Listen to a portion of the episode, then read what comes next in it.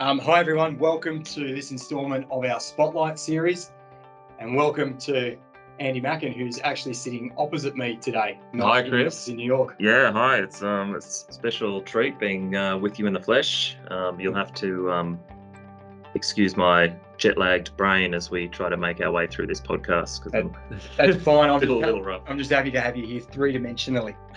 Um, look, a couple of things that I think we should talk about today. The first thing we should talk about uh, is what's been going on over the last few weeks because we've just come through another quarterly earnings period for the market and also for the stocks that we own in our portfolio. And I think there's been some interesting developments there. Definitely some things that we've learned about the operating conditions and the business environment for the stocks we own, um, but also a lot of the progress that's been happening there uh, in those companies. So I think we should talk about that. I think we should also talk about um, our views and our perspective on what's been happening in the market as recently as the last few trading days as well, because there's been uh, some significant developments there and some very volatile um, price movements uh, in equities, especially, but but also in, in other asset classes. So, Yeah. uh, why don't we kick off just talking about where we've been what what uh, what's been going on over the last few weeks? How Yeah. see it? Yeah, I mean, it, it really feels like the market's myopia is at extreme levels at the moment. So, like, we're seeing really outsized stock price moves, and up until a few days ago, particularly to the downside, uh, in many cases that don't actually reflect the fundamentals. So, um, you know, we'll dig into some areas of of focus or specific areas of focus in a minute, I'm sure. But um, I think at a high level, what's happening is, you know, is there a slowdown economically? Yes, absolutely. Um, and so that's really uh, starting to tangibly affect the revenue lines of many businesses. Um, yes, many companies are also adjusting their cost bases um, to reflect the slowdown in the top line, but this comes with a lag. And so what what happens right in the moment is that you sort of get this like temporary crunch in profits. Um, Can we But- call it? Can we call it indigestion? you can call it indigestion because well assuming it's temporary and you can recover from your indigestion Yeah. um, but yes that's what it is uh, uh, it- it- but it's almost as if the stock market is baking in the or sort of as, as implicitly assuming that the indigestion will never go away so to speak. Um, and what that's doing is then causing essentially a compression in the valuation multiple of those earnings. And so you're getting this dynamic of, you know, compressed multiple times compressed temporarily uh, compressed earnings level to arrive at these, in our view, excessively sort of oversold uh, stock prices. Um, because what will actually happen over time is that the the economy will transition from cyclical downturn back to cyclical upturn in time. Um, you know, when that happens, costs which are are now being uh, you know reined in will be growing at a much slower rate and the combination of those two things means when we come out the other side of this profits will actually be accelerating quite sharply and you'll have all of that against a backdrop of you know as i said today very depressed market multiples because this sort of market myopia is assuming that the depressed level of earnings are kind of here to stay forever which just doesn't make a lot of sense. So you you that's kind of how we f- uh, are framing or how we would characterize what's happened in the last few weeks and through this earnings period. Um, but it really does suggest as we've been arguing for a while that uh, in many cases uh, high quality businesses are really oversold and Yeah, therefore really yeah. undervalued and it's actually a really big opportunity today And it's been happening all year. And I just wanted to put some numbers around that. Um, Amazon, Microsoft, and Alphabet are down on average from the start of the year to now. The stock prices of the of those uh, those businesses are down by a third on average, and at their lowest point a couple of weeks ago, down by more than forty percent for the year. Some of the biggest, most advantaged growing companies um, that the world, not, not just in the world today, but the world that the world's ever seen. And we also saw some pretty violent stock price reactions right around um, the earnings reports going back a couple of weeks now. It's probably worth talking a little bit about some of those examples and how we saw the difference in the cyclical, temporary slowdowns that are happening in these businesses, and they're not immune, no matter how big an advantage they are, compared to um, some of the fundamental progress that we actually noticed in those businesses as well. So, which one or ones struck you? Yeah, well, I mean, there's a common theme, you know, whether you're talking about the alternative asset managers that that we uh, believe in, such as Blackstone and KKR and others, um, all the way through to you know cloud players or enterprise SaaS um, leaders. I mean, if if you start with the alternative asset managers, so you know yes, they talked about fundraising is becoming a little more difficult, um, although Blackstone keeps raising tons of money. But but you know, all else being equal, yes, the, the fundraising environment is is starting to get a bit tougher. Will that slow down over time the the sort of growth of the asset base? Yes, it will on the margin. Um, will that therefore slow revenue growth on the market. Yes, it will. But you take a step back, has anything actually changed about the long term opportunity uh, with respect to you know the structural allocation of mm. of um, assets towards um, this asset class alternatives and and we just don't think it has so you know there's this kind of a, a cyclical downturn but the long-term structural trend remains unchanged and i think i think you're going to see that across a, a few different areas that we're interested in well, I think collectively now, the three asset managers, alternative asset managers that we're invested in, Blackstone, KKR and Carlyle manage almost $2 trillion between them. And you made the point that their growth will slow down, but they're still seeing growth. Right. They're not going backwards. Mm-hmm. So it's that rate of growth might be ebbing and flowing, but the amount of assets that they they run continues to increase quarter over quarter. And I think the other really interesting thing about owning those businesses is that they have a very, very resilient revenue line because they take fees based on the amount of money that was committed in the first place, they don't have that mark to market exposure. And so their revenue lines are, are quite predictable, mm. quite durable, even through a cycle. Yeah. The growth rates might change and bobble around, but the revenue lines are pretty stable. And it's funny, you could you could take your description of the alternative asset managers and just cross out alternative asset managers and replace it with cloud providers and the dynamic is pretty similar, right? Yeah. Like these are these yeah. these businesses, they're enormous, but continue to grow very strongly, but sequentially just a little bit less strongly than you know last quarter or the quarter yeah. before.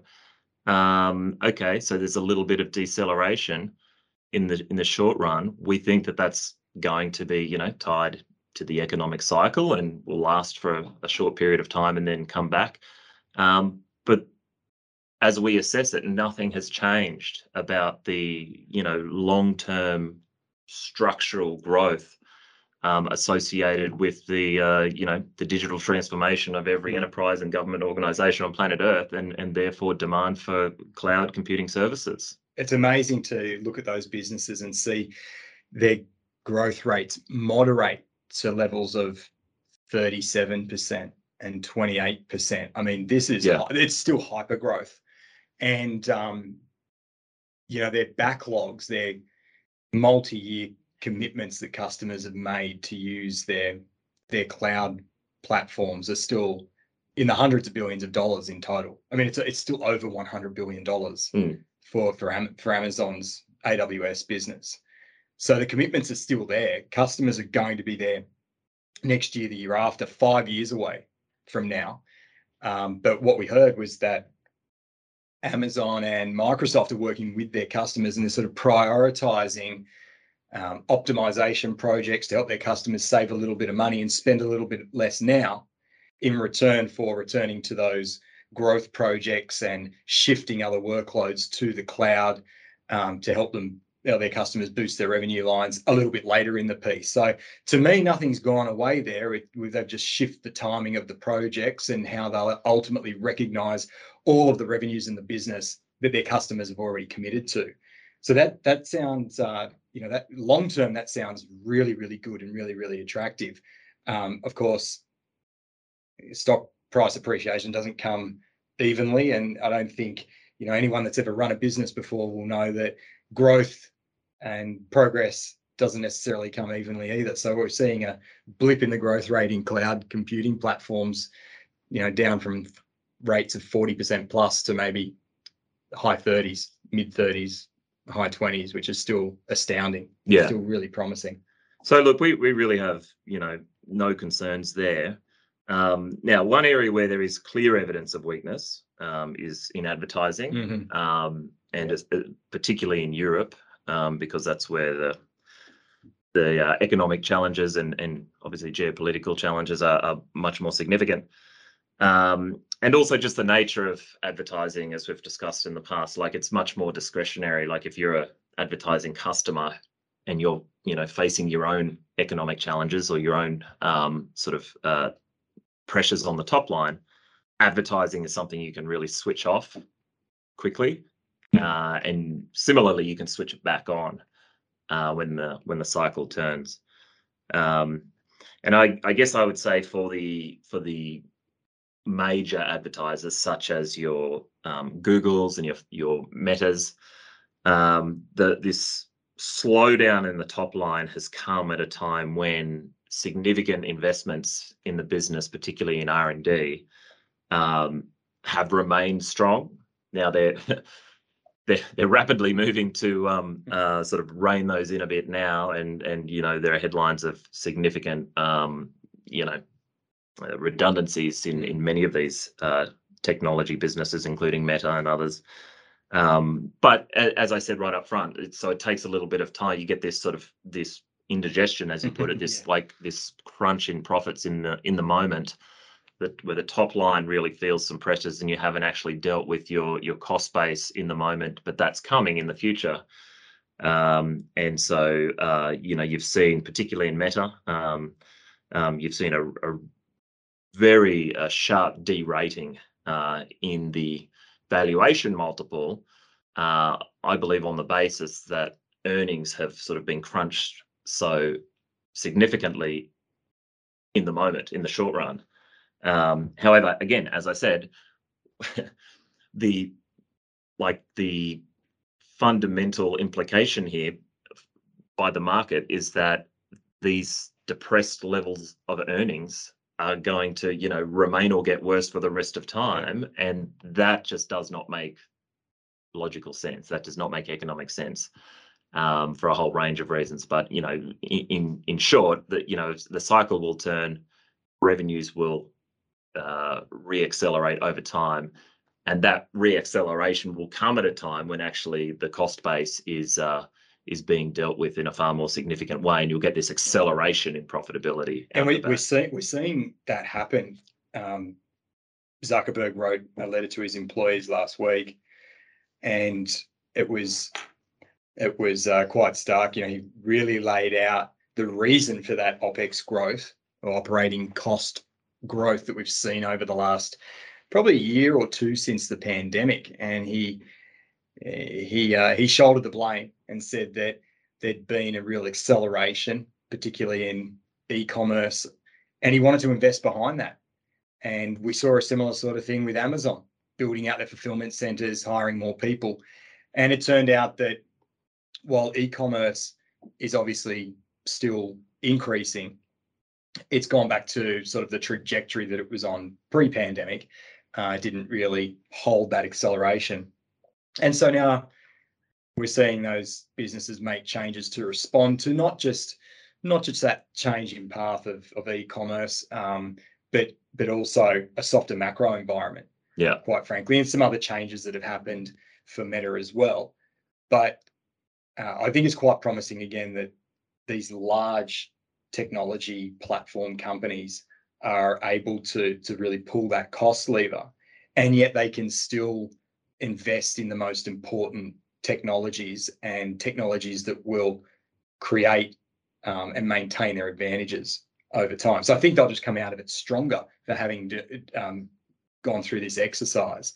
And I don't think their competitors are able to do this. yeah. and I know there's um there's a lot of interest in Meta. Obviously, there's a lot of um, press about um, this business, uh, and we'll we'll actually share some more detailed thoughts in our next monocle in uh, the December version of the monocle. So so look out for that. I, I will just just because I can't resist in terms You're of front runner. well, no, I won't go through all the details because we'll Give us some uh, headlines. But just in terms of on the on the topic of nonsensical stock price moves, um, you know, since the beginning of the year, Meta's value is down by around about 700 billion US dollars, or call it a trillion Aussie. Um, and I think you know there's a lot of narratives out there. Oh well, you know he's wasting so much money on the metaverse and all this sort of stuff. I mean, it is a rounding error compared to the change in value. I mean, you know, he's even if the ten billion dollars a year that he's throwing at the metaverse, you know, never returns a dime.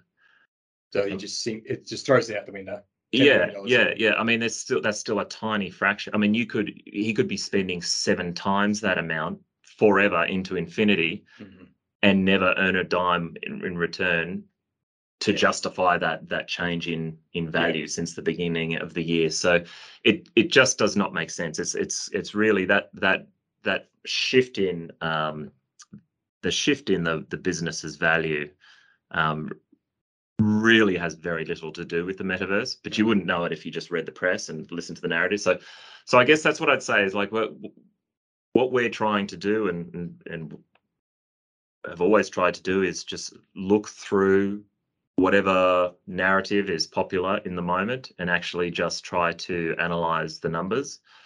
Um, and uh, yeah, you might be surprised. We'll share we'll share with you next month what we've come up with. But I mean, a lot of the uh, popular narratives today uh, are just not consistent Mm. with the numbers uh, on the page. Well, it's a business that still makes forty billion dollars in operating income and has a market cap of less than three hundred billion dollars today. So starting Yeah. right there, um, that's a that's a great equation to think of the the the earnings yield or the multiple, and then to think that as the company pulls on that cost lever and growth returns, and there's some great there was some some great numbers, some great statistics to come out of the latest results. Really talked about Reels gaining share. And Reels hasn't been around that long, but now gaining share in short form videos against competitors, namely TikTok. Um, the advertising business getting better and better. WhatsApp as a business now uh, uh, earning $9 billion a year. So there's been some great fundamental progress that to me demonstrates that um, this is the most one of one of two of the most important businesses in digital advertising, and digital advertising is still growing. So I think we're pretty sure that um, Meta is going to continue to grow its its top line quite quickly for a long, long time. At exactly the point in time where they're saying we're going to pull back on all the expenses that we've we've taken on over the last few years. So it's a great valuation, and we'll flesh it out some more. And also, there's some really high uh, growth in earnings power to to come from here. I think. Yeah, I totally agree with that. I mean, it's when you just, you know, assess the numbers in a very sober way. Uh, you know, to be selling the stock where it is today or where it's fallen to recently, it just does not make sense. In fact, any anybody who's selling the stock, um, really, you're selling it because the price has fallen. Yeah. and that's really not a logical reason to sell a stock. Uh, Um, well, let's let's switch gears for a moment then, and um, I, I think I think one very interesting question um, that we've heard recently is that if we're in uh, an environment of economic softness or weakness, and we can see some of these revenue lines decelerating, um, why be invested in these stocks at this point in time? Um, how are you ever going to make money? Why don't we just why don't we just wait until we pass through the economic malaise until we get over some of the uncertainties we're seeing around the world, until the top line uh, inflects at Meta and these other companies, and the costs really do pull back. Why, why don't we just why don't we just wait a year and invest then? What would be your first response to that? Well, the stock price will likely have moved well before well before that actually happens because the stock market, even though we said right up front that you know its myopia is at extreme levels uh, today and it is very you know short term focused.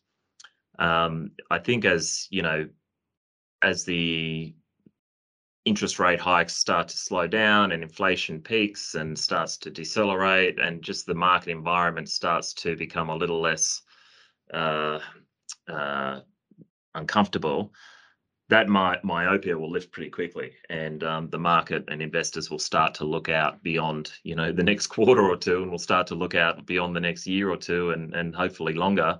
And when they do that, um, they'll see that actually the earnings power of these businesses in the not too distant future is going to be really quite significant, and therefore the stocks will move pretty Well, rapidly.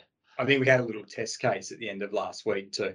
Yeah, I don't want to draw massive conclusions from that, but on the point that you're just making, which is that stock markets and uh, markets in general will anticipate these moves. We we saw a large one last last week.